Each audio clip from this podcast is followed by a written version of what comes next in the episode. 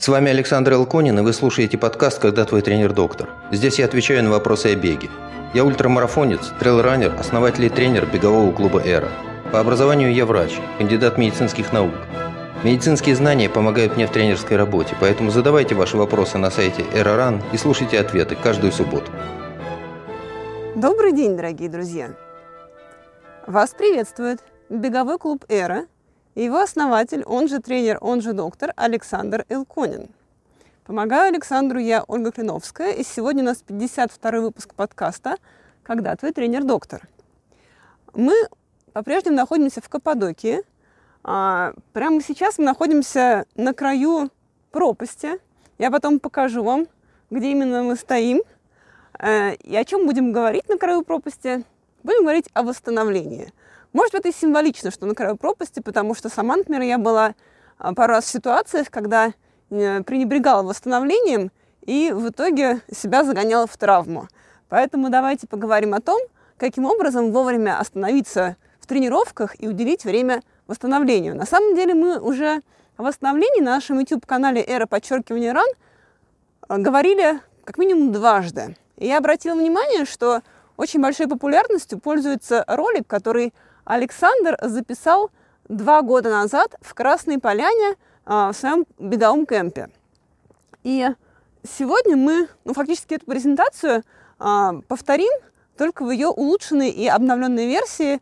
Александр расскажет, как изменилась наука о восстановлении за последние два года, а, что нового она сказала. И давайте начинать. Еще раз всем привет из солнечной Каппадокии. И мы не в первый раз уже тем не менее, тема не теряет важности. Говорим о восстановлении. О том, почему надо восстанавливаться, а, какие самые популярные методы восстановления, что об этом говорит наука, какие есть практические наработки, что известно эмпирически.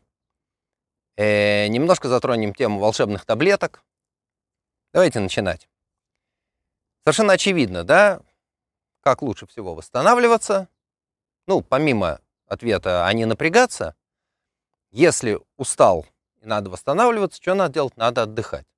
Что такое отдых? Отдых – это отсутствие активности. Ну вот, отсутствие активности, сел в кресло, вытянул ноги, сидишь, отдыхаешь. Можно любоваться на природу, она здесь фантастическая. Можно смотреть на что-то еще интересное. Самое главное, отдых – это отсутствие активности. В самом простом понимании этого слова. А следующее, что приходит в голову, после больших нагрузок, после длительных нагрузок, хочется спать. И это нормально, это естественное состояние организма, и это лучшая форма отдыха и восстановления, сон. Во сне все болезни проходят быстрее, во сне усталость проходит быстрее по сравнению с состоянием бодрствования. А сон – это удивительный феномен, который существует в живой природе. Спят почти все живые существа, а, в смысле, которые животные. А, спит и человек. До конца физиология сна ученым непонятна, но известно, что во сне падает активность одних отделов центральной нервной системы, немножко растет активность других отделов центральной нервной системы. Мы спим, иногда нам снятся сны, хорошие или не очень. А, обычно получается, что то время, когда нам снятся сны, совпадает с временем, с фазой быстрого движения глаз. Это так называемый быстрый сон. И известно также, что полноценный сон включает в себя и глубокий сон без быстрого движения глаз, с минимальной активностью центральной нервной системы, и фазы быстрого сна с быстрыми движениями глаз – с какой-то фоновой активностью центральной нервной системы, природа которой до конца непонятна. Но известно, что сон без быстрой фазы оказывается неполноценным. И даже если вы проснулись и снов не помните, очень вероятно, что они были, но не остались в памяти. Но некоторые сны в памяти остаются. Предполагается, что во сне активность центральной нервной системы обусловлена тем, что происходит какое-то переваривание того, что было раньше. Какое-то, какая-то внутренняя обработка. Может быть, это укладка по ячейкам памяти. Может быть, это э, какая-то эмоциональная обработка в тех центрах нервной системы, которые сопряжены с э, выражением и проявлением и ощущением эмоций. Тем не менее, полноценный сон – это самое хорошее средство восстановления из всего, что можно придумать. После тяжелой тренировки пришел, поел, отпился, помылся, лег, уснул. Полтора часа сна, даже если это не будет полноценный сон, вот подремать, на грани засыпания, все равно поднимаешься потом, готов идти на следующую тренировку, готов заниматься чем-то еще, если есть работа, семья, какие-то еще действия, пожалуйста. Но сон – это прекрасное средство восстановления, и всех призываю им пользоваться. А, наша физиология устроена так, что по ходу физической нагрузки мы теряем воду. Мы потеем, мы теряем воду с выдыхаемым воздухом, иногда эти потери жидкости оказываются значимыми, большими – Поэтому совершенно очевидно, что после физической нагрузки, особенно если эта нагрузка была тяжелая и длительная, нужно пить. Что пить? В общем, каждый выбирает для себя, но с точки зрения физиологии мы теряем воду, и восполнять потери надо тоже водой. Когда пить? Сразу после окончания нагрузки, тренировки, соревнований пьешь столько, сколько хочется. И очень часто оказывается, что через какое-то время снова появляется жажда. И обычная рекомендация заключается в том, чтобы пить столько, сколько хочется. Есть очень немного людей, которые избыточно потребляют воду, компенсируя ее потери после нагрузки. Мы сейчас не говорим о тех, кто пьет слишком много по ходу активности, да, водное отравление, которое чаще всего случается – на а, асфальтовых марафонах среди людей, бегущих медленно, которые слышали, что надо пить много воды, и у них, собственно, движение по трассе марафона превращается в движение от одного пункта питания до другого с заливанием в себя максимально возможного, максимально переносимого количества воды. Они часто действительно приходят к финишу, дай бог, чтобы они приходили к финишу, а, уже с готовым водным отравлением, с ними потом приходится водиться, возиться, потому что это а, состояние, требующее иногда медицинской помощи. Так вот, после длительной тяжелой нагрузки пить, пить воду столько, сколько хочется, сразу после нагрузки, обычное дело, вот прибежал, на финишном пункте питания влил в себя какой-нибудь литр воды. Потом пошел поел, потом еще немножко попил, потом начал двигаться в сторону дома, там, гостиницы, какого-то пристанища, и все это время пьешь, пьешь, пьешь, и э, компенсирующее потребление жидкости, оно часто превышает потери. Но это не страшно, потому что какая-то часть лишней воды уйдет естественным путем. Ну, если перестараться, могут быть отеки. Мы обсуждали эту тему. Отеки после большой нагрузки – это вещь естественная, случается часто. И на сегодняшний день никто не придумал, что с этим делать. Может быть какое-то ограничение потребления воды, если отеки вас так сильно допекают. Но, как правило, речь идет о том, чтобы просто пить столько, сколько хочется, и этого бывает достаточно. Кроме того, чтобы пить, конечно, хочется есть. А, работали долго, калорий потратили много, все это время пришлось глотать гели, может быть, этот сухой корм батончики, что-то на пунктах питания, да, но очень часто после, особенно после настоящих больших гонок, которые занимают больше 10 часов, 16-20 часов, больше суток, хочется нормальной еды. И на пунктах питания хочется уже нормальной еды. Слава организаторам, которые об этом заботятся, что у них вот на пункте питания лежат хлеб, сыр, колбаса, супчик наливают. Молодцы. А после финиша тоже хочется нормальной еды. Не знаю, опять-таки, супчика поесть, салата загрузить в себя, мясо какого-нибудь, если оно нормально переносится в такой ситуации. А еды хочется. И важно сказать, что после больших тяжелых нагрузок, после больших гонок хочется не просто еды, вот белков, жиров, углеводов, утолить голод, а хочется, чтобы еда была вкусная. И это очень важно.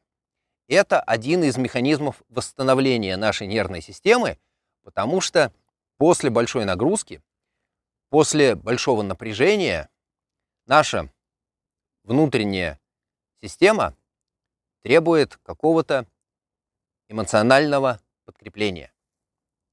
Она требует каких-то удовольствий. И среди естественных удовольствий, которые нам доступны, это удовольствие от вкусной еды. Поэтому хочется пойти в сеть быстрого питания и сожрать там большой бургер. Сделайте это. Хочется пойти э, в ресторанчик и съесть там ведерко какого-нибудь местного супа, который свалили вчерашние объедки, сварили, получилось очень вкусно. Ну, собственно, все национальные кухни так устроены, да? Взяли то, что не съели вчера, сварили или положили на кусок теста, запекли. Получается национальная кухня. Это вкусно, сытно, это доставляет удовольствие, и не отказывайте себе в этом удовольствии. То есть, с одной стороны, конечно, еда после больших нагрузок должна давать нам белки, жиры, углеводы, ну, в первую очередь, конечно, углеводы, которые мы потратили во время нагрузки, по ходу гонки, по ходу тяжелых тренировок. Но, с другой стороны, еда – это замечательный способ получить удовольствие, вознаградить себя за страдания, которые перенесли по ходу тренировки или по ходу гонки. Почему не сделать это? Э, ну, что называется, в крайнем выражении, да? Хочется килограммовый торт заточить в одно лицо? Да ради бога. Ничего страшного, что там 3000 калорий, ты эти 3000 калорий потратил на гонки. Все нормально, отлежишься, пойдешь тренироваться дальше, на 2 сантиметра талия не вырастет, если не жрать торт каждый день. Один раз после гонки абсолютно нормально. Это удовлетворение своей потребности в какой-то награде после большого напряжения, после страданий. Нормально, физиологично, оправданно. Поэтому ничего плохого в этом не вижу. А дальше мы двигаемся к немножечко более утонченным способам восстановления, потому что, например, известно, что нагрузка легче переносится, если пиковая нагрузка наступает не сразу, а после какого-то времени не очень интенсивной работы. Ну, это то, что в народе и в научной литературе называется разогрев, разминка. Да, да, в англоязычной литературе говорят о разогреве, они это называют warm-up. А по-русски это называется разминка. Разминку делают перед гонкой, разминку делают перед качественными тренировками, перед тренировками, которые требуют значительного напряжения. А, время и интенсивность разминки обычно обратно пропорционально времени и интенсивности усилия, в основном соревновании или в основной тренировке. Ну, то есть на 100 метров разминаться надо побольше, и усилия должны быть поинтенсивнее – а если вы собираетесь бежать 100 миль, ну, какая там особо разминка? Да? На первых двух километрах вот вам и будет разминка. Обычно эти первые два километра в подъем. Ну, разойдешься по утреннему холодку, как раз разминка и получится. Никак особо готовить себя к очень длинной нагрузке смысла нет. То есть еще на марафон разминаться смысл есть, потому что все-таки надо на марафоне выйти на свой этот самый марафонский темп. Это получается не сразу. Окей, здесь разминка уместна на совсем больших дистанциях и на совсем большое время нагрузки. Я не вижу большого смысла разминаться, но как-то пошевелиться. Не знаю, обычно пока суетишься в стартовом городке, вот уже и пошевелился. А после нагрузки, а, так называемая заминка, история ровно такая же. Чем короче и чем интенсивнее была нагрузка, тем больше и продолжительнее можно сделать эту заминку, если этого хочется, если вы чувствуете, что это вам помогает, потому что кому-то это не помогает, но большинству действительно помогает. И известно, что заминка после интенсивных нагрузок, мы не столько говорим о продолжительных нагрузках, сколько об интенсивных. Так вот, заминка после интенсивных нагрузок позволяет снизить частоту и выраженность отсроченной мышечной боли. Если бежать, например, на все деньги, соревновательно, какую-нибудь десятку или полумарафон, иногда пятерку, на следующий день или через день можно ощутить небольшую болезненность мышц. Побаливают мышцы. Так вот, этой отсроченной боли можно избежать, если делать заминку. Что такое заминка? Не очень большое время, просто пошевелиться. Да, какая-то низкоинтенсивная активность, не очень длинная. Ну, понятно, что сбегав десятку соревновательно, после этого бежать 10-километровую заминку смысла нет. Хотя, ну, пару раз в моей жизни такое было – после десятки заминался десяткой, потому что, ну, потому что так сложилось, да, вот хотелось еще побегать. Но в качестве рекомендации я это выложить не могу. Иногда так получается. А так, ну вот минут 15-20 как-то походить, может быть, потрусить. И очень популярная тема – растяжка. Да? Растяжка, которая делается после нагрузок. Растяжка перед нагрузками – это вещь, которая требует очень осторожного подхода.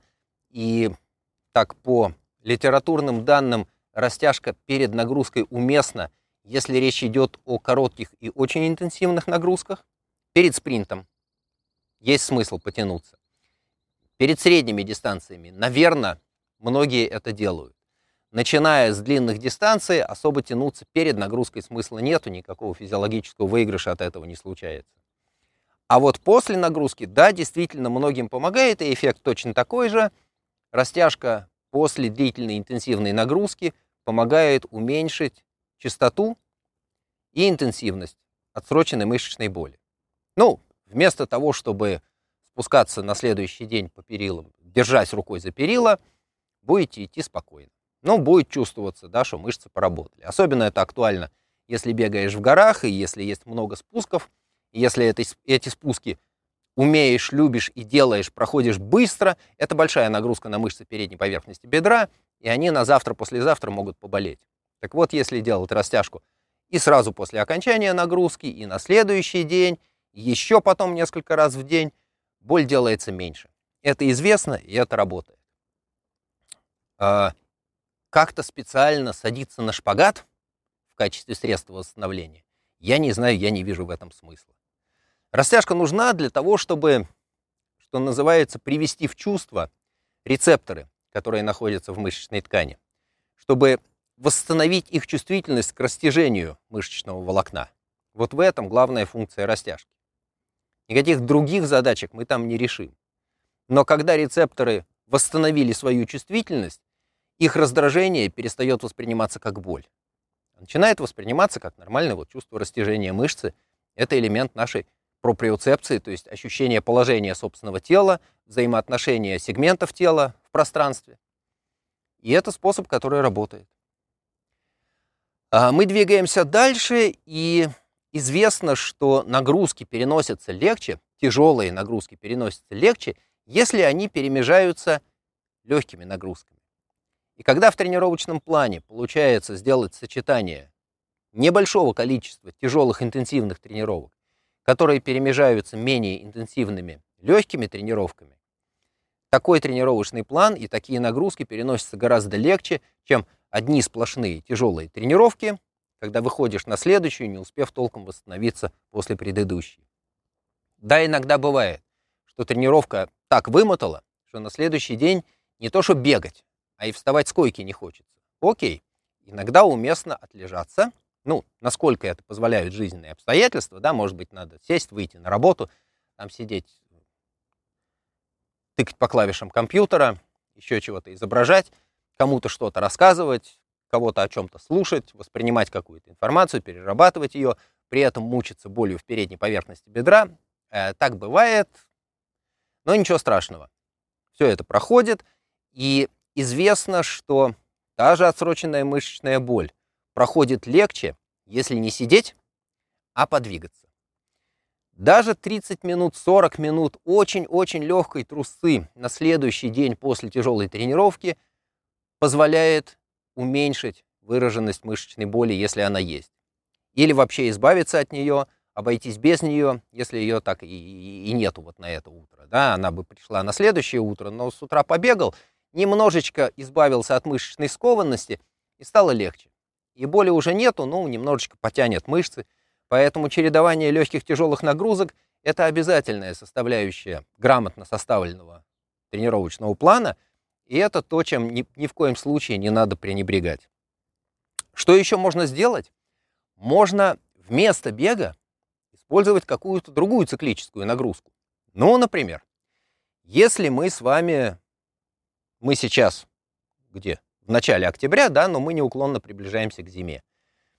В средней полосе России уже в декабре ляжет снег, и у нас появится замечательное средство выполнить другую, альтернативную, замещающую циклическую нагрузку, встать на беговые лыжи. Потому что беговые лыжи позволяют нагрузить все тело, нагрузить все мышцы. Это замечательная работа в аэробном режиме, когда вся потребность в энергии покрывается за счет механизмов энергообеспечения, использующих кислород, но при этом отсутствует ударная нагрузка, отсутствуют взрывные усилия, которые характерны для бега. С одной стороны мы нагружаемся, с другой стороны это другая нагрузка. Она не такая, как на бегу. И на лыжах восстанавливаться, ну, одно удовольствие. И лыжи позволяют очень широко варьировать скорость передвижения и интенсивность нагрузки без ударного компонента и без взрывных усилий. В беге для того, чтобы побежать быстрее, обязательно придется увеличить взрывные усилия. А они часто после тяжелой нагрузки либо невозможны, потому что мышцы скованные, либо болезненны, потому что отсроченная мышечная боль.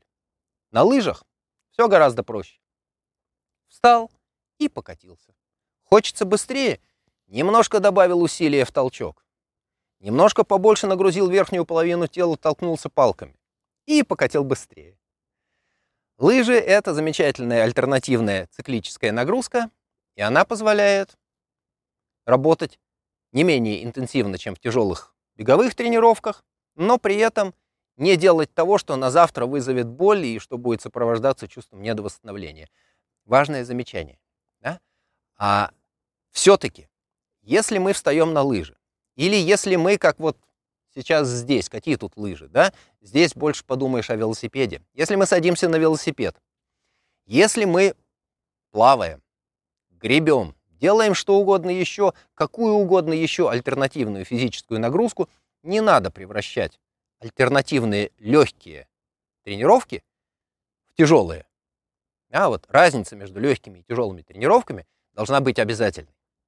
Потому что иначе не получится создать волны интенсивности в ходе тренировочного процесса, а если у нас нету этих волн, тяжелое сменяется легким, то неоткуда взяться суперкомпенсацией. И это лучший способ оставить себя без прогресса, превратиться в чемпиона мира по тренировкам.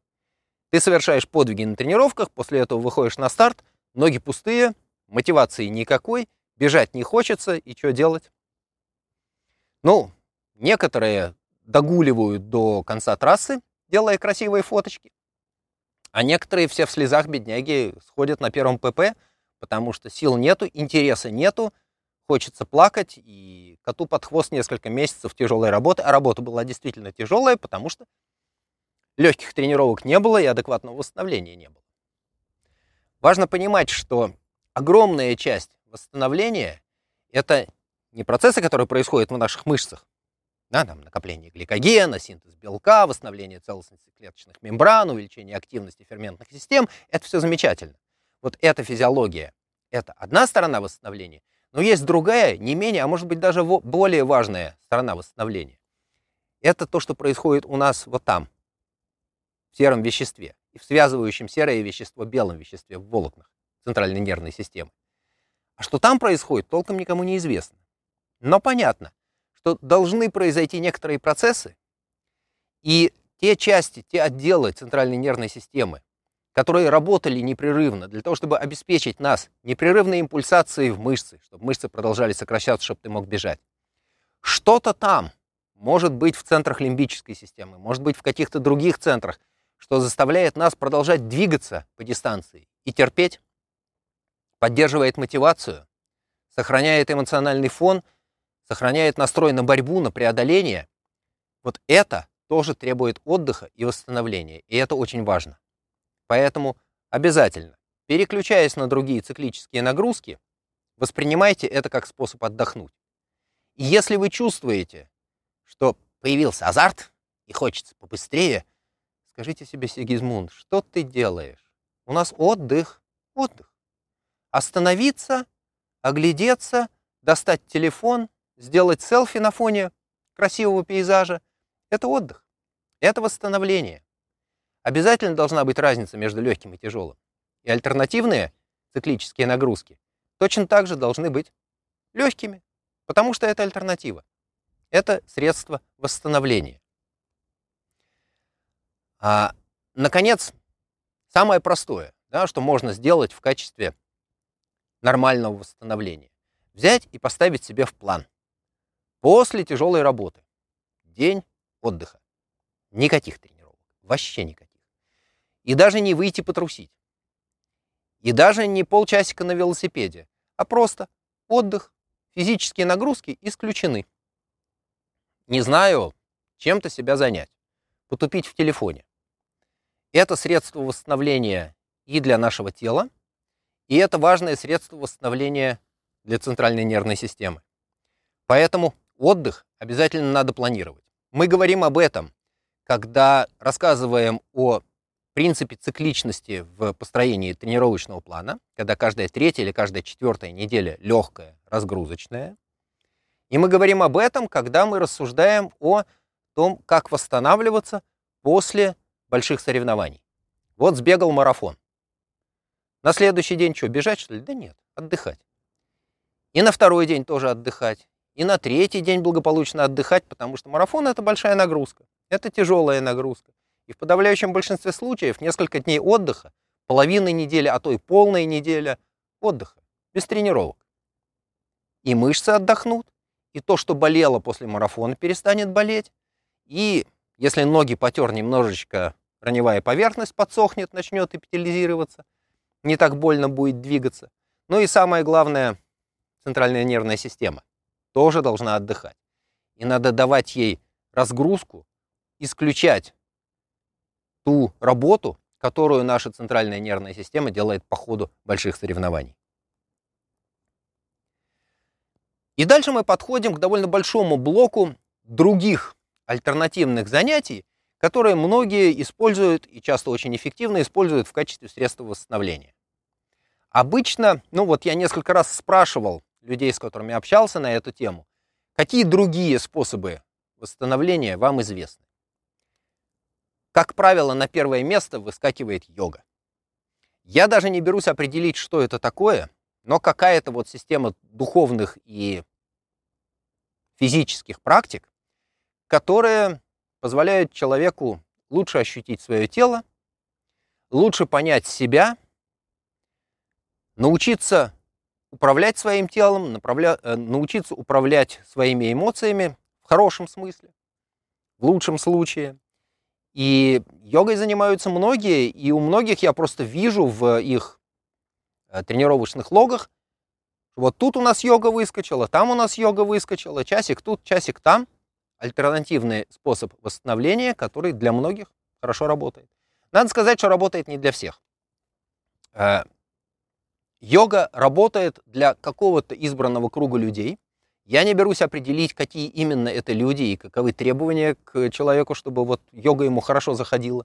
Кому-то заходит хорошо, мне заходит не очень хорошо. Я несколько раз пытался в это дело влезть, я понимаю, что происходит, я понимаю примерно, в какое душевное состояние я должен попасть, исполняя все это.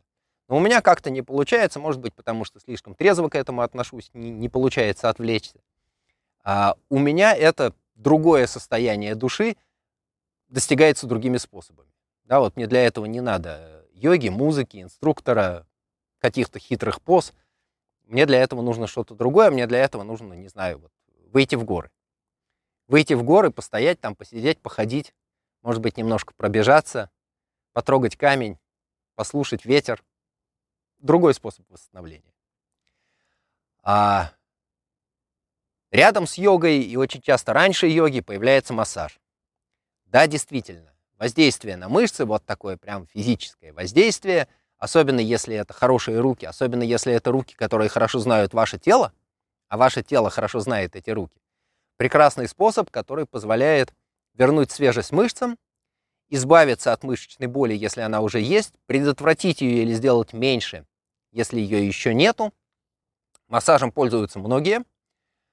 А я всегда очень настороженно отношусь к рекомендациям массажистов, потому что, в смысле, порекомендуйте мне массажиста, потому что это дело ужасно индивидуальное.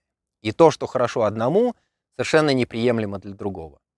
И найти своего массажиста – это большое везение, потому что вам нужны руки, которые хорошо чувствуют ваше тело, и руки, которым ваше тело хорошо отвечает.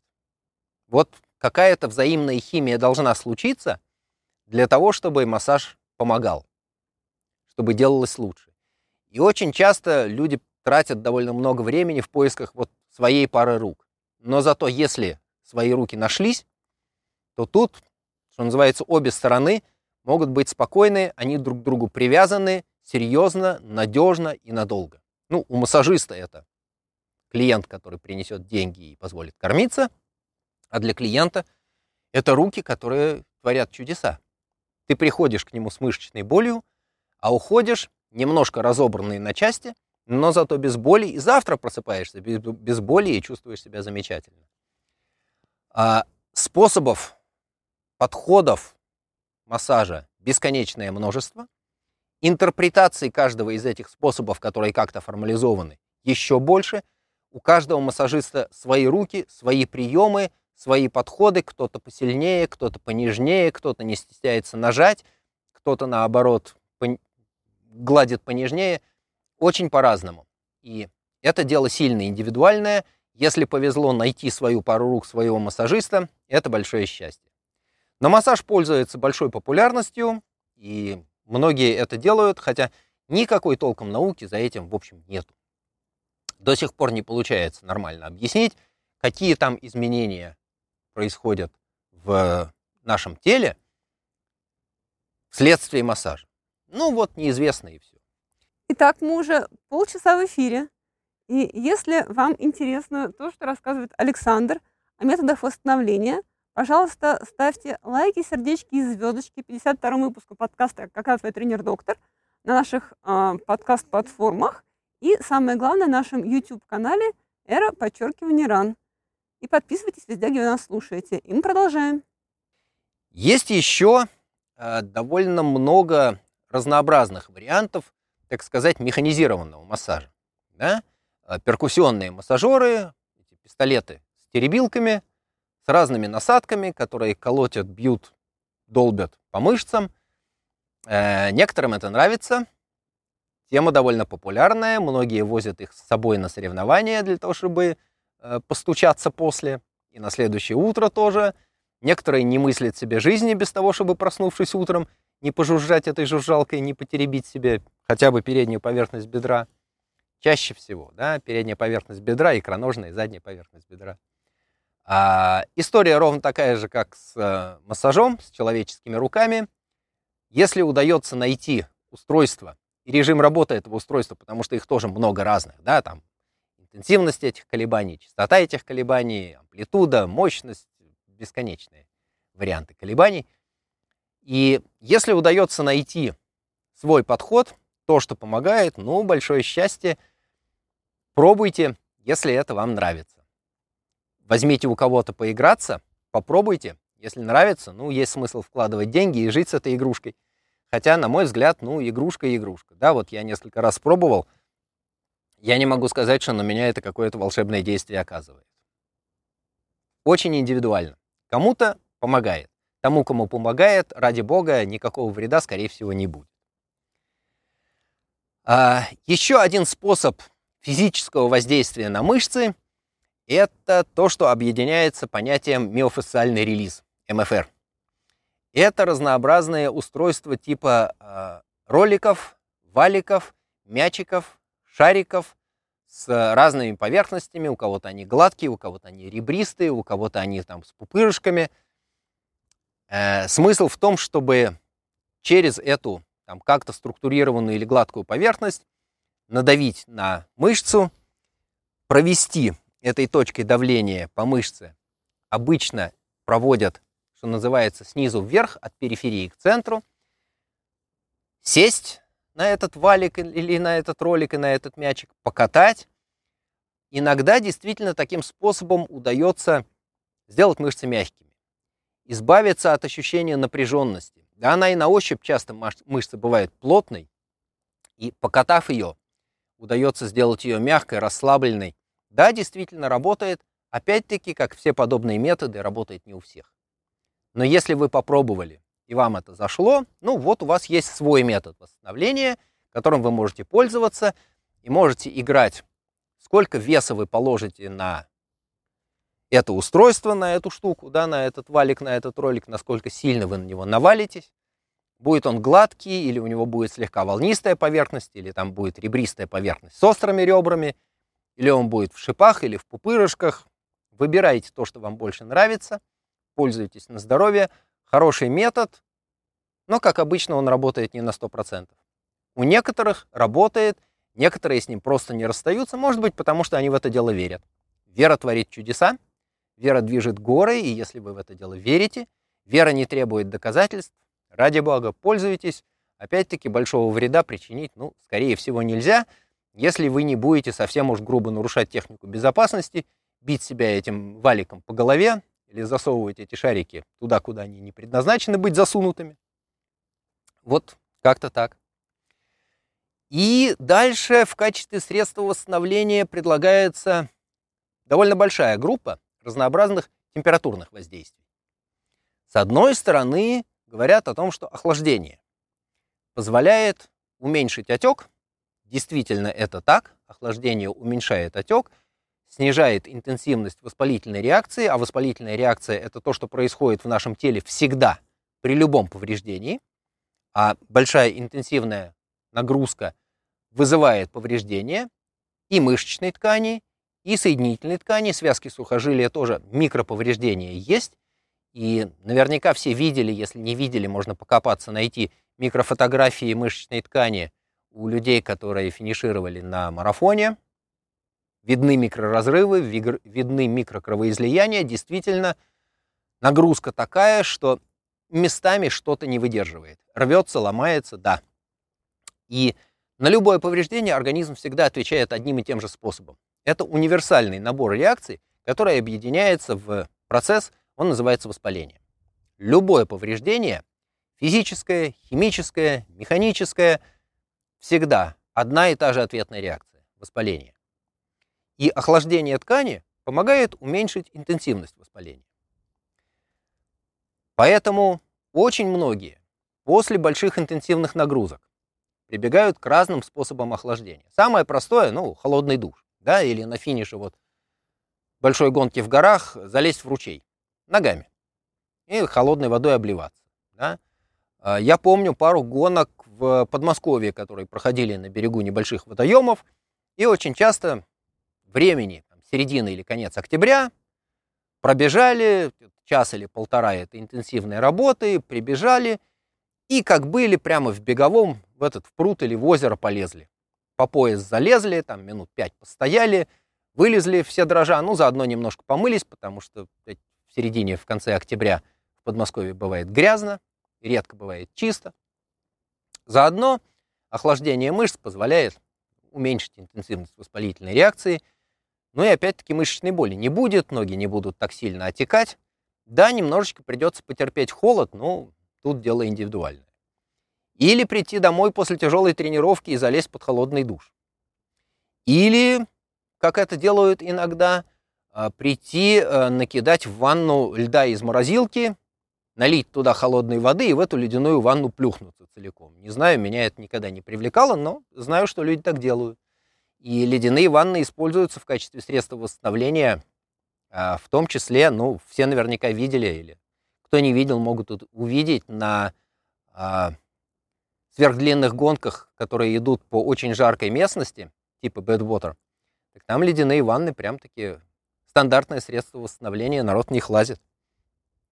Некоторым помогает. Не берусь это рекомендовать в качестве стандартного способа, но да, делаю. И что неудивительно, потому что человек изобретателен, и люди все разные, в контраст с э, охлаждением, многие пользуются согреванием.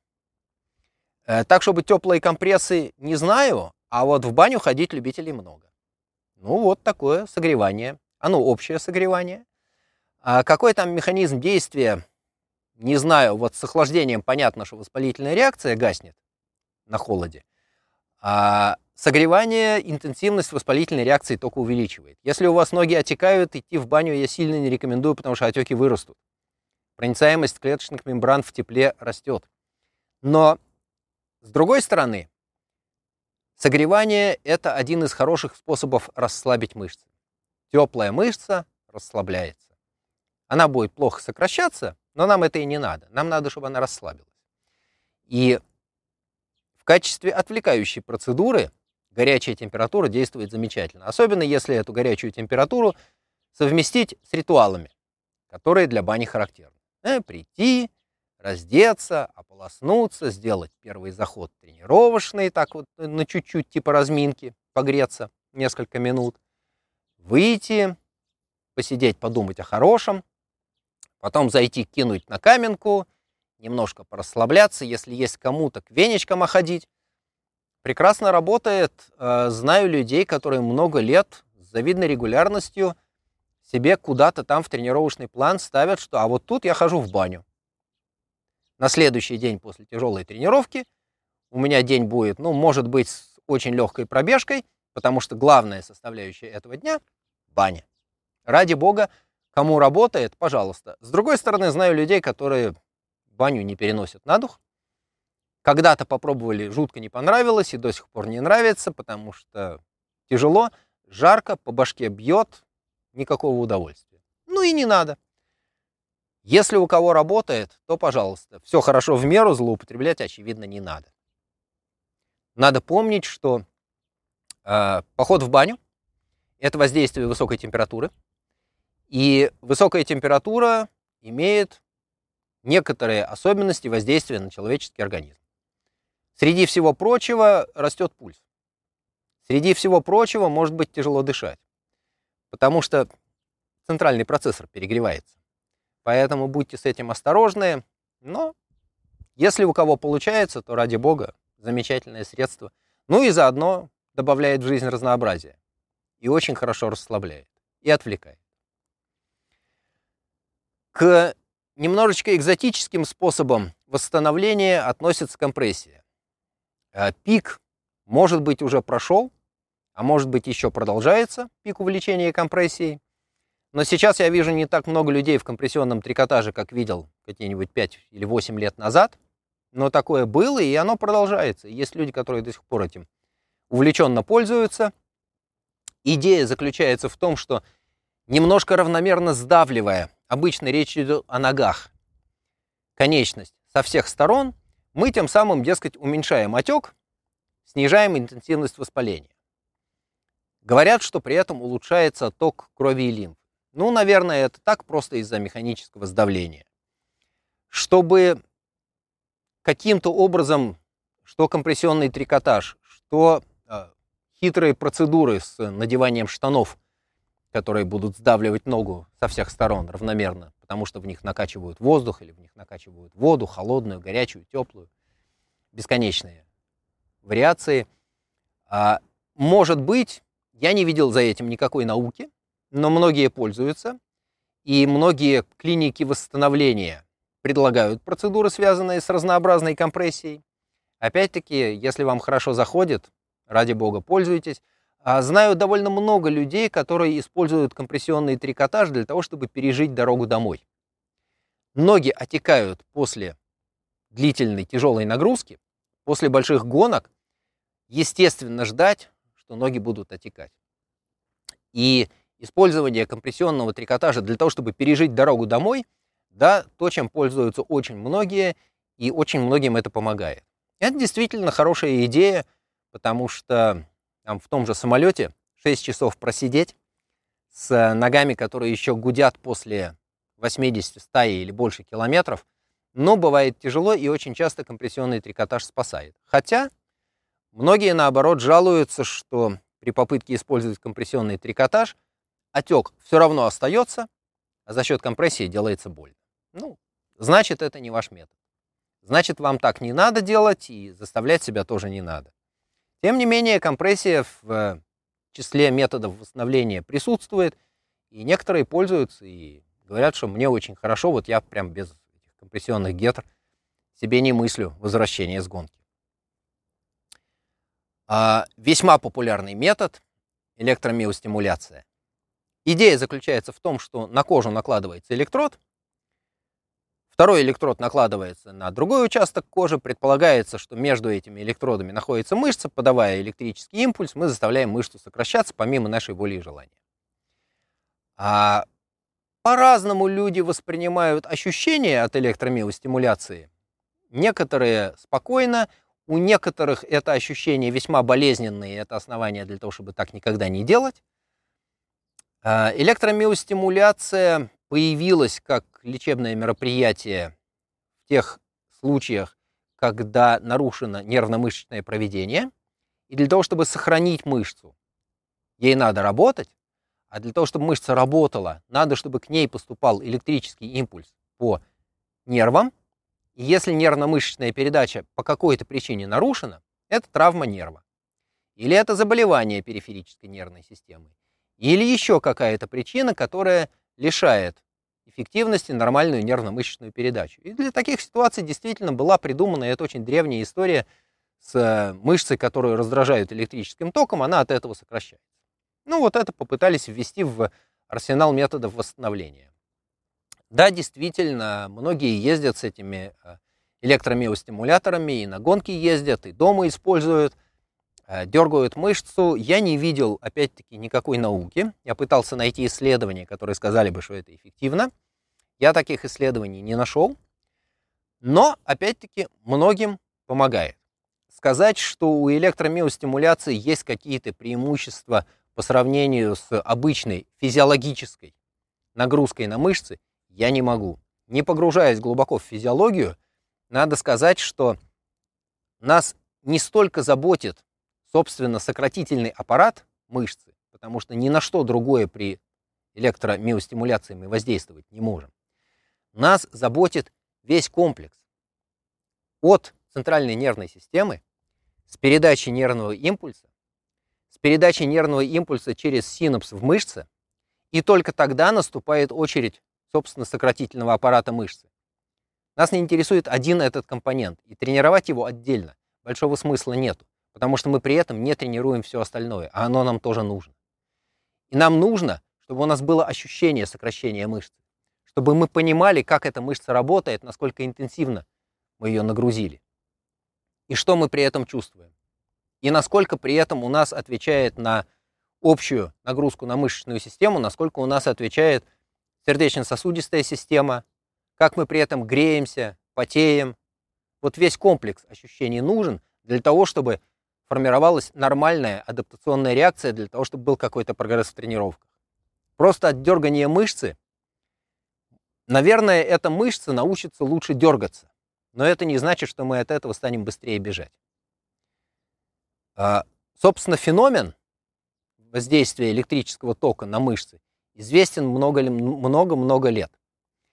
И если я правильно помню, больше ста лет известно, что изолированная мышца отвечает на электрическую стимуляцию. Если эту мышцу поместить в питательный раствор, то будет видна адаптационная реакция в этой мышце. Ну, синтез белка будет идти, и сила мышечных сокращений будет увеличиваться, если таким способом мышцу тренировать. Но нам не нужна изолированная тренировка одной мышцы. Нам нужна тренировка всего человека. И нам надо, чтобы этот человек бежал. Поэтому я не берусь рекомендовать электромиостимуляцию в качестве средства тренировки. Качестве средства восстановления, да, для тех, кому это помогает. Это очень индивидуальная вещь. Но некоторым помогает, и некоторые с этими э, миостимуляторами ездят на гонки, на соревнования, и дома пользуют с утра, вечером, после тренировки, вместо тренировки, не знаю. Да, действительно, метод есть и имеет право на жизнь. Наконец, мы с вами переходим к тем средствам и методам восстановления, которые в очень небольшой степени затрагивают наше тело. Зато они очень сильно затрагивают центральную нервную систему. И что нужно человеку, который много месяцев старался, мучился иногда в тренировках, страдал в этих тренировках, заставлял себя, потому что не заставив себя не сделаешь сверхусилия, предпринимал эти самые сверхусилия. Потом, немножко отдохнув перед стартом, выложился, отдал все, что у него было. Победил себя – сделал что-то необычное. Совершил некое достижение, подвиг сделал. Что ему надо? Ему надо, чтобы его кто-то похвалил. Кто это может сделать? Да кто угодно. Или это человек, который вам близок, и который с вами на этой гонке. Или тот, кому вы первому позвонили на финише. Все у меня получилось, я сделал. Или это тренер, или это кто-то из семьи, друг, жена, муж, брат, пап, мама, кто угодно. Но очень помогает, когда у вас есть человек, который вас поддерживает. И наличие такой психологической поддержки – мощнейшее средство восстановления. Иногда бывает, что приходишь, ну, усталый, замученный, сил нету, поговорил, посидел рядом, подержался за руки и отпустил. И хорошо, если у вас такой человек уже есть. Если нет, подумайте, может быть, что-то такое найдется. Это очень мощное средство. И восстановление центральной нервной системы – это в огромной степени эмоциональное воздействие и эмоциональная поддержка. Если рядом с вами есть кто-то, кто готов и может разделить ваши эмоции, пожалеть, похвалить, укорить, сделать ваше душевное состояние комфортным, это счастье. И это великое средство восстановления, когда есть кто-то, кто вам помогает, кто вас поддерживает. Любые другие способы нахождения в душевном равновесии – медитация. Вот я рассказывал, да, что мне помогает уйти в горы, походить, посидеть, потрогать камень, послушать ветер. Да, действительно, переключить фокус интереса нашей центральной нервной системы с тяжелой работы нацеленности на борьбу, на что-то спокойное, умиротворяющее, красивое. Да, действительно помогает, когда вокруг красиво. Потому что, ну, я не знаю, может быть, есть любители индустриальных пейзажей в духе фильма «Сталкер». Я таких видел очень мало. Но если хочется красиво отдохнуть после тяжелой гонки, ну, отойдите за холмик и полюбуйтесь на пейзаж вокруг. Мы не зря снимаем наши подкасты в красивых местах. Это намек, что, ребята, в этом что-то есть. Это действительно помогает, и это один из способов восстановиться. Наконец, есть огромное количество разнообразных развлечений, занятий, которым вы можете предаться, при этом никак не напрягая свое тело. Вы можете поехать на экскурсию. Вы можете присоединиться к, к экскурсионной группе, которая будет ходить медленно даже для вас после тяжелой гонки, или вообще поглядеть из автобуса, поглядите направо, проехали ратуш. Очень часто гонки проходят в тех местах, где есть на что посмотреть. Ну так посмотрите. Это интересно, и когда-то еще будет шанс оказаться в тех же местах, и когда-то еще будет время для того, чтобы на все это полюбоваться. Есть, конечно, люди, которые приезжают на гонку только ради гонки. Приехал, отгонялся прямо, что называется, с корабля на бал – с финиша еле успел переодеться, прыгнул в автобус, в такси, потому что самолет ждет и время финиша подгадано под самолет. Ну, такие люди тоже есть, но если есть возможность, почему не пережить еще одну ночь в том же месте, заодно полегче будет на следующий день выезжать. Ну и какое-то время посвятить любованию местными красотами. Может быть, архитектура, может быть, еще какие-то творения рук человеческих. Может быть, что-то необычное в этих краях есть. Посмотрите, почему нет. И это тоже средство восстановления, потому что это способ переключить наш фокус внимания на что-то другое. Иногда в местах, где проходят гонки, доступны какие-нибудь экзотические развлечения. Вот мы сейчас в Каппадокии, тут чего только не делают, тут катают на воздушных шарах. Рано утром воздух гудит потому что горелки воздушных шаров нагнетают горячий воздух, и под восход солнца эти шары всплывают, поднимаются высоко, народ там в большом количестве, по 150, по две сотни шаров каждое утро поднимается к восходу солнца, полюбоваться. Здесь фантастические пейзажи, и видеть это с высоты в несколько сотен метров, наверное, очень красиво, я не видал, честно скажу. Как, ну, я так устроен, меня это не привлекает. Но почему нет?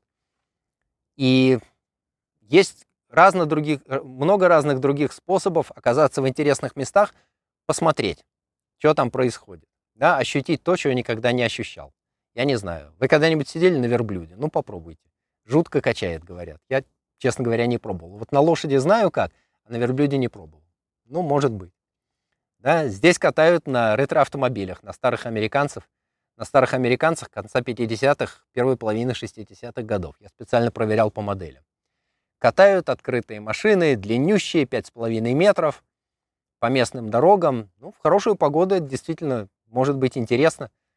Устраивают фотосессии в каких-то фантастических платьях. Приезжают, выставляют на фоне красивых скал, фотографируют. Может быть, кому-то это будет интересно. В общем, любые прочие способы отвлечься и развлечься в кассу, если это не сопряжено с дополнительным большим напряжением, ради бога, да, ищите способ доставить себе удовольствие. Ищите способ вознаградить себя за то, чего вы были лишены на протяжении всего времени тяжелых тренировок, на протяжении всего времени гонки. А, когда мы читали эту лекцию первый раз, как-то этот способ восстановления у нас ускользнул, зато его мне подсказали слушатели, когда я разговаривал об этом в первом, что ли, а, варианте своего подкаста. Мне сказали, слушайте, а как же секс? Да, действительно. А, и по собственному опыту могу сказать, и по опыту людей, которые со мной поделились таким опытом. Да, действительно. Это близко к тому, о чем мы говорили, когда рассуждали о том, что хорошо бы иметь кого-нибудь, кто вас будет эмоционально поддерживать. Ну, если эта поддержка включает в себя секс, замечательно. Это естественный способ выразить свою эмоциональную близость. Это очень хороший способ отвлечься, и забыть о том, что у вас где-то что-то болит. Я проверял, оно работает. Забываешь напрочь, обо всем на свете забываешь. И это классно. И если у вас такая возможность есть, если это доставляет вам удовольствие, то почему нет? Законом не запрещено. Ну, не выходим за рамки, да? Законом не запрещено, поэтому, если это вам помогает, ради бога, это прекрасно работает. Рекомендую всем, кому это нравится. Если не нравится, ради бога не надо. Насилие – это, как правило, действие противозаконное в этом смысле. Ну и, наконец, мы добираемся до того, что чаще всего обсуждается в качестве средства восстановления. До волшебных таблеток. И пытаясь составить список того, что люди используют в качестве средства восстановления, а, Белки, аминокислоты, включая аминокислоты с разветвленной боковой цепью, БЦА, так называемые. Углеводы, жирные кислоты, витамины, минералы, прочие субстанции. Про, про прочие субстанции поговорим отдельно. По поводу первой части списка. Смотрите. В нормальном случае все, что нам нужно, все макро- и микронутриенты, белки, жиры, углеводы, а также витамины, минералы, микронутриенты, мы получаем с нормальной пищей.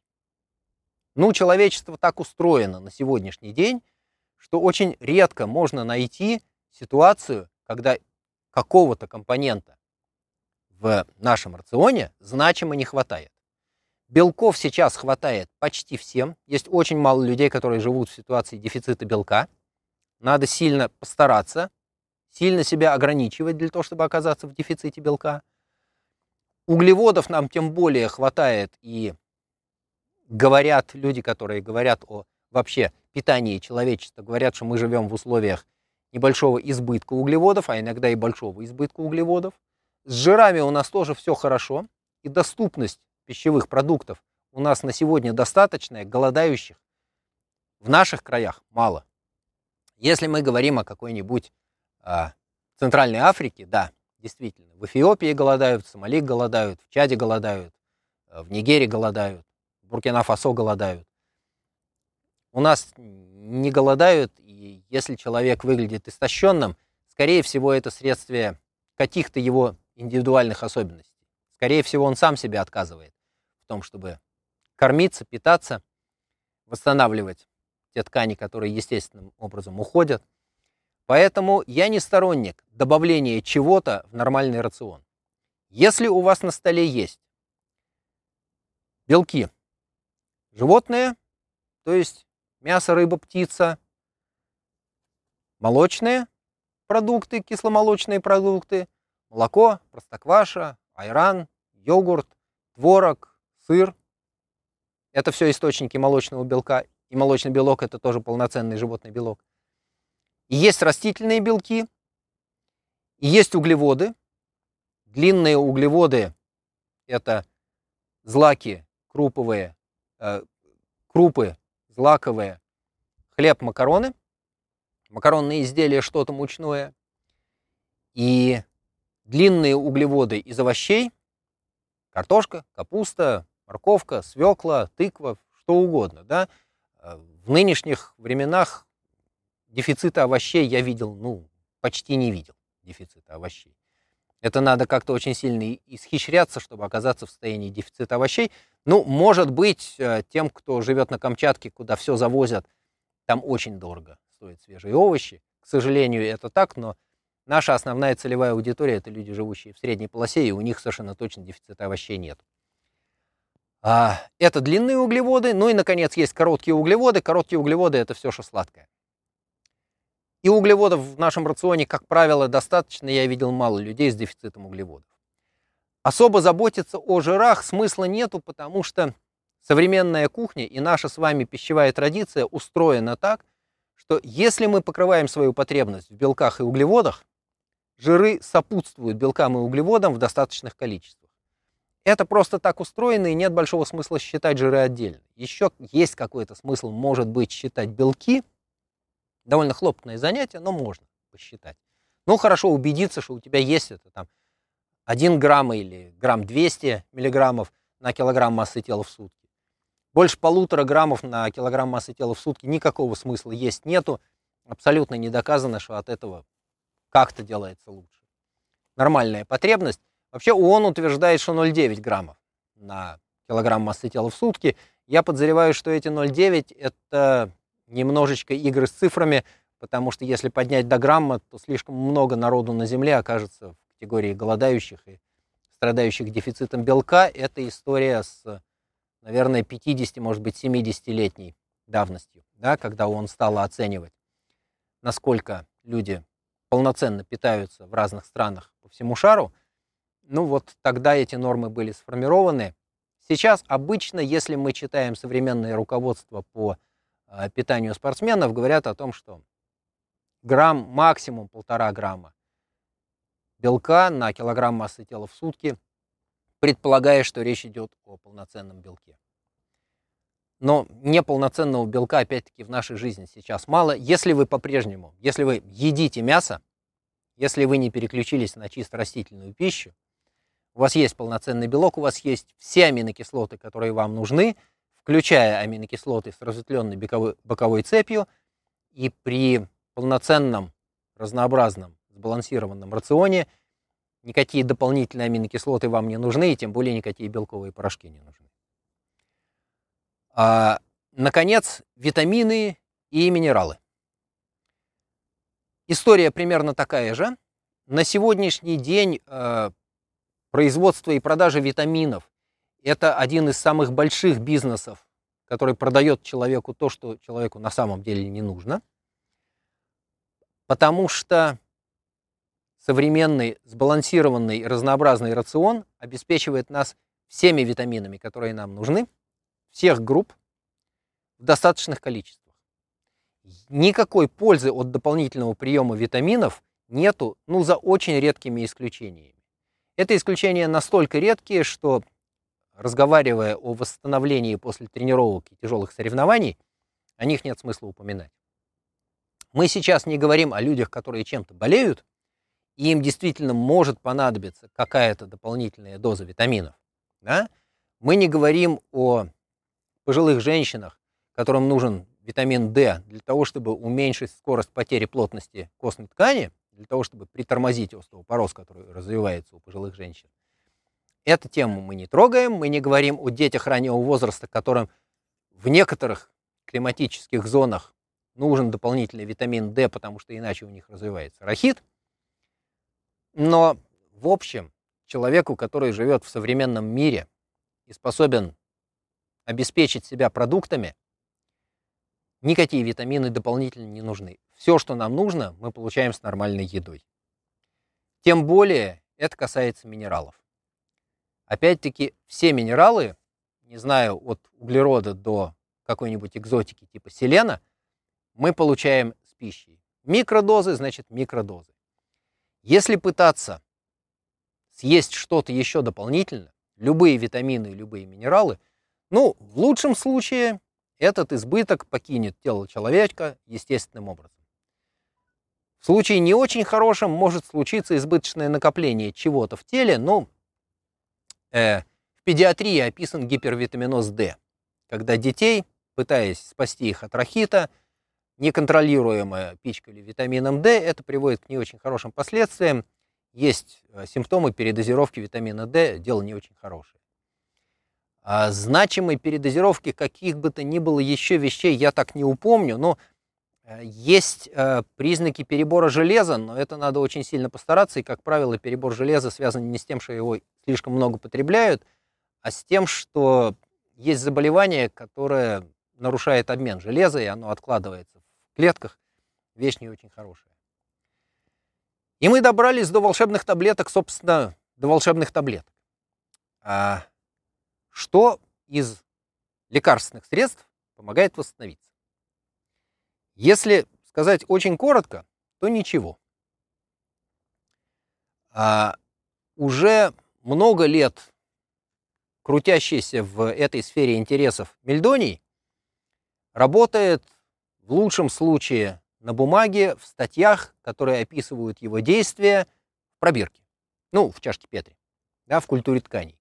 Никаких исследований, которые доказывали бы эффективность мельдония, мелдроната, а у человека нету. Ну, не найдено.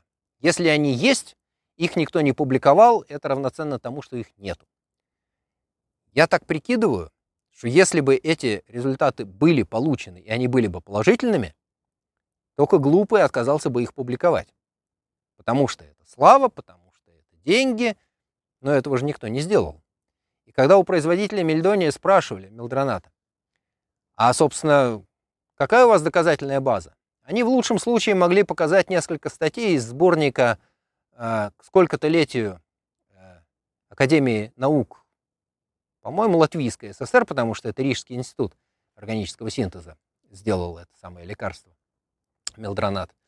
А вот э, у них было несколько этих статей, все эти статьи были на уровне инвитро, то есть в пробирке в чашке Петри, на культуре тканей. А на клеточке это как-то там действовало, не знаю, насколько это проверено. На уровне целостного организма никаких доказательств не было и нет. Другое дело, что эта таблетка вошла в обиход спортивных врачей сначала в Советском Союзе, потом по наследству в России и в странах, которые унаследовали а, ту же, тот же способ думать, тот же подход к тренировочному процессу и восстановлению, ту же школу спортивной медицины. Последнее время с мелдронатом стало совсем тихо, видимо, перестали его так бурно использовать, но был период, когда прям вот не продохнуть было. Еще раз скажу, при старательном поиске никаких значимых доказательств того, что эта штука работает, нету. Ровно то же касается всего остального, что рекламируется в качестве средства для восстановления.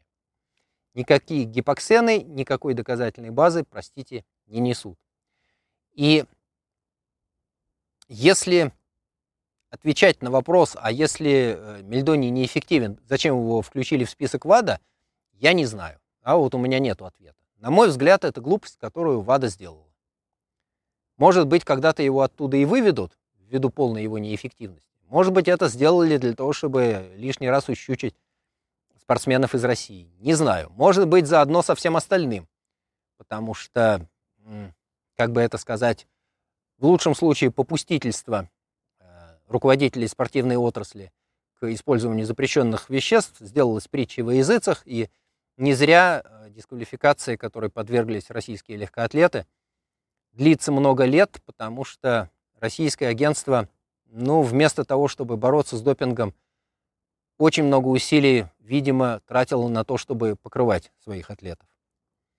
И Россия оказалась одной из очень немногих стран, которые сильно пострадали в смысле спорта, потому что, очевидно, вылезло, что в России не то, что не боролись с допингом, а существовала государственная программа использования допинга и сокрытия следов использования допинга, что, очевидно, недопустимо и, собственно, привело к дисквалификации российских спортсменов, от которой они до сих пор страдают. Так вот, э, возвращаясь к тому, какие лекарства помогают восстановиться. Смотрите, есть совсем крайние случаи, ну, тяжелая травма, которая привела к многомесячной обездвиженности конечности. И понятно, что в результате мышцы на этой конечности будут уходить. Мышца, которая не работает, теряет массу. Это неизбежно, это нормальный процесс. Организм поддерживает только то, что нужно, что работает. Если мышца не работает, она будет уменьшаться в объеме, ее сила будет теряться, и механизм нервно-мышечной передачи будет исчезать, уходить. Будут э, расползаться, расплываться синапсы между нервными окончаниями и мышцей, тем самым нарушая механизм нервно-мышечной передачи. И э, в случае, когда есть значимая потеря мышечной ткани вследствие обездвиживания после тяжелой травмы, да, вот тут и электромиостимуляция работает, и для этих случаев действительно использовались в медицине, я не знаю, как это сейчас, но в медицине использовались анаболические стероиды. И один из а, очевидных случаев применения анаболических стероидов – это восстановление при большой потере мышечной ткани. Использовать это в качестве средства восстановления после тяжелых интенсивных физических нагрузок в голову придет только безумному. Это совсем другая ситуация. Мы говорим о необходимости восстанавливать здоровые мышцы с сохраненной микроанатомией, с сохраненной физиологией. И единственное, что можно сделать, можно дать время для нормального восстановления этой мышцы. Поэтому, если меня спрашивают, какие таблетки бы принимать для того, чтобы восстанавливаться быстрее, я отвечаю, никаких таблеток. Есть, пить, спать, отдыхать, развлекаться, получать положительные эмоции. Ну, собственно, и все. И от этого происходит восстановление. Ускорить восстановление нельзя. Так же, как нельзя ускорить беременность. Вот от зачатия до рождения должно пройти 9 месяцев. А можно за 6? Можно, но ребеночек обычно получается не очень хороший. С восстановлением после тяжелых нагрузок история ровно такая же. Есть физиологические процессы, которые должны пройти в нашем теле. Есть синтез белка, который должен пройти в нашем теле, и его нельзя ускорить. Это нормальный процесс, он одинаковый, независимо от того, какие таблетки мы принимаем. И есть восстановительные процессы в центральной нервной системе, которые мы тоже не знаем, как происходят. Но они тоже требуют времени. И это время нужно давать. Поэтому я бы не очень советовал заботиться об ускорении восстановления. Я бы советовал заботиться о том, чтобы восстановление было полноценным. Чтобы ему ничего не мешало, чтобы ему ничего не препятствовало. Потому что мы не можем ускорить восстановление, зато мы очень хорошо можем его замедлить. Каким способом? Чего-нибудь там себе внутри поломать лишить себя одного из компонентов полноценного восстановления. Вот это мы умеем как нельзя лучше, и этого как раз нужно всеми силами избегать. В конце концов, если уж очень хочется чего-нибудь такое попринимать, какие-нибудь таблетки, порошки, пакетики, я выкопал из американской э, атлетической ассоциации алгоритм применения пищевых добавок. И этот алгоритм из целых семи шагов начинается с вопроса, а вам действительно нужно то, что предлагается? Вот у вас действительно есть дефицит, чего бы то ни было. А может быть, этот дефицит чего бы то ни было, если вам удалось его доказать, ну, не знаю. Парной осетрины не хватает в рационе. Или жареного мороженого. Или, ну, не знаю, ну, попробуйте себе придумать дефицит чего-нибудь, да, марганца. Я не знаю.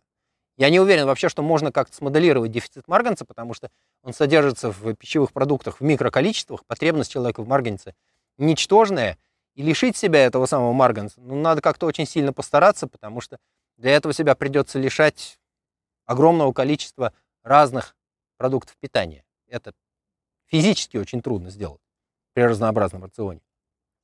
Так вот, если у вас действительно обнаружился дефицит чего бы то ни было, в смысле вы смогли его доказать, следующий вопрос, на который надо ответить, а можно скорректировать этот дефицит изменением рациона?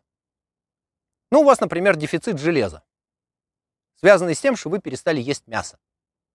Ну, окей, так включите мясо в рацион, и у вас дефицит железа на этом кончится. Например. Окей, если у вас действительно есть дефицит чего-то, и его не получается скомпенсировать изменением рациона, встаньте перед зеркалом и задайте себе вопрос. Я что, всерьез собираюсь вот это принимать? Я действительно трезво, трезво взвешиваю возможные риски и предполагаемый выигрыш. Если одно перевешивает другое, в смысле, что выигрыш перевешивает риски, ну окей, мы можем перейти к следующему шагу. Возьмите в руку коробочку того, что вам предложили или что вы намереваетесь использовать в качестве средства ускорения восстановления. Откройте браузер в компьютере и поинтересуйтесь доказательной базой. Каким образом тот, кто писал маркетинговый текст про это, может доказать, что это работает? Какие исследования кто когда проводил и каковы их результаты? С очень большой вероятностью стоит ожидать, что таких исследований не найдется. В лучшем случае будут околонаучные рассуждения о том, что вот, дескать, кобальт является структурным центром молекулы цианокобаламина, на которой, без которой не создается, не формируется нормальная молекула гемоглобина, поэтому если есть дефицит кобальта, то будет анемия. Да, действительно будет. Но для того, чтобы создать дефицит кобальта, надо очень сильно постараться. Ну или там дефицит витамина В12. А мы говорим даже не о явных болезнях, связанных с дефицитом чего бы то ни было, а о том, что какие-то добавки могут нам позволить ускорить восстановление. Но большой вопрос, и доказательная база – это то, обо что почти всегда спотыкаются производители биологически активных добавок. Я позволю себе напомнить, что по закону ну, почти всех стран биологически активной добавкой называется то, что включается в пищевой рацион и что может принести некое улучшение состояния, но при этом оно не является лекарством, оно не предназначено для лечения или профилактики каких бы то ни было болезней или болезненных состояний. Это определение. И это определение, которое содержится в законах разных стран. Сейчас, слава богу, в России такой закон тоже работает, и такое определение биологически активных добавок, по сути, не требует от них никакого доказательства эффективности. Вы можете сделать что угодно, сказать, что это полезно. Да, действительно. Вы можете продавать э, шарики, скатанные из сахарной пудры, с начинкой из малинового варенья. Полезно? Да, полезно. Почему? Ну, потому что сахар нам нужен, потому что без достаточного количества углеводов мы не способны выполнять физическую нагрузку. Подождите, пожалуйста, а мы что, не получаем достаточного количества углеводов помимо этих шариков из сахарной пудры с начинкой из малинового варенья? Какая-нибудь польза будет от того, что вы будете кушать эти шарики, в отличие от ситуации, когда вы эти шарики кушать не будете? Скорее всего, нет. Но если мы говорим о биологически активных добавках, с них не спрашивают таких доказательств.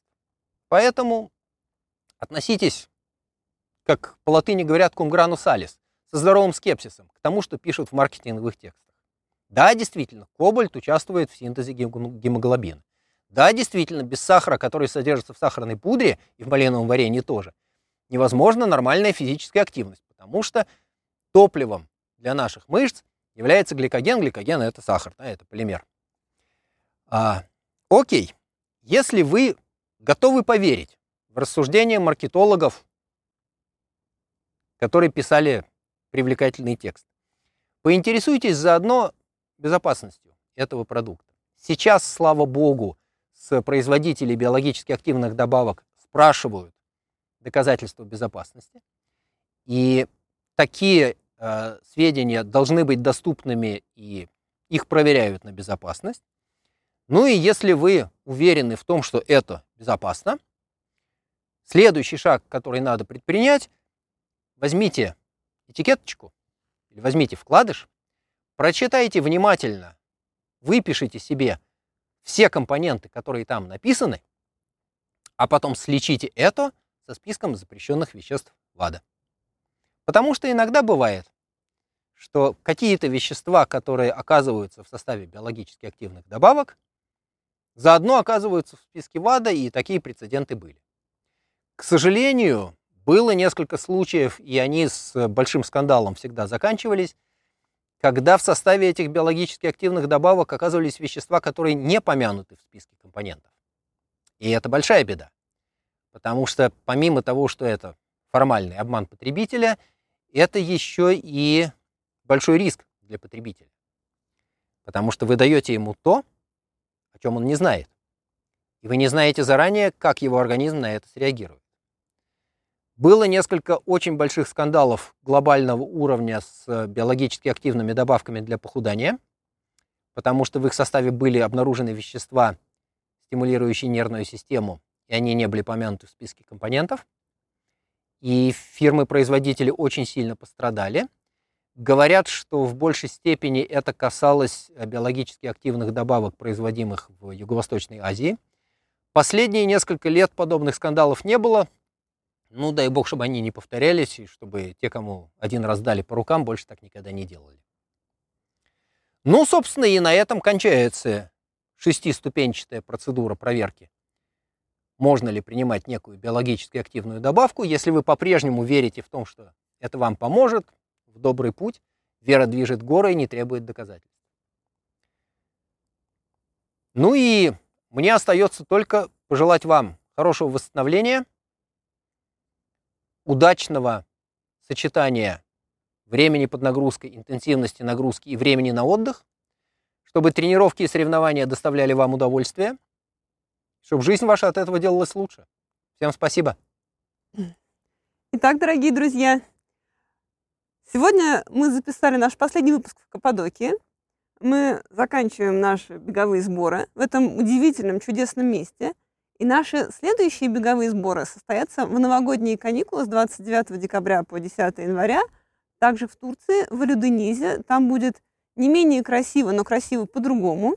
И мы приглашаем всех присоединиться к нам, чтобы э, слушать Александра Илконина не через экран ваших планшетов, телевизоров и радиоприемников, а вживую face-to-face и задавать ему вопросы непосредственно не только в подкасте, а вообще в любое время во время тренировок, во время отдыха после тренировок, потому что программа наших беговых кемпов как включена как а, тренировочная составляющая, так и восстановительная. И, пожалуйста, ставьте лайки, сердечки и звездочки а, везде, где вы нас слушаете, а, чтобы подкаст-платформа понимали, что мы рассказываем что-то хорошее, чтобы YouTube понимал, что мы рассказываем что-то хорошее. Где нас можно, можно слушать. Можно слушать подкаст «Когда твой, когда твой тренер-доктор» на а, подкаст-платформа Google Подкаст, Apple Подкаст, Яндекс Музыка, Кастбокс. Все ссылки на подкаст-платформы вы найдете на нашей странице а, нашего сайта era.ran. И самое главное, нас можно слушать и смотреть на нашем YouTube-канале Era, подчеркивание РАН. И этот выпуск и два предыдущих а, мы категорически рекомендуем не только слушать, но и смотреть, потому что мы записывали его в совершенно фантастических местах в Каппадокии. Итак, всем до следующей недели. Всего хорошего. Пока.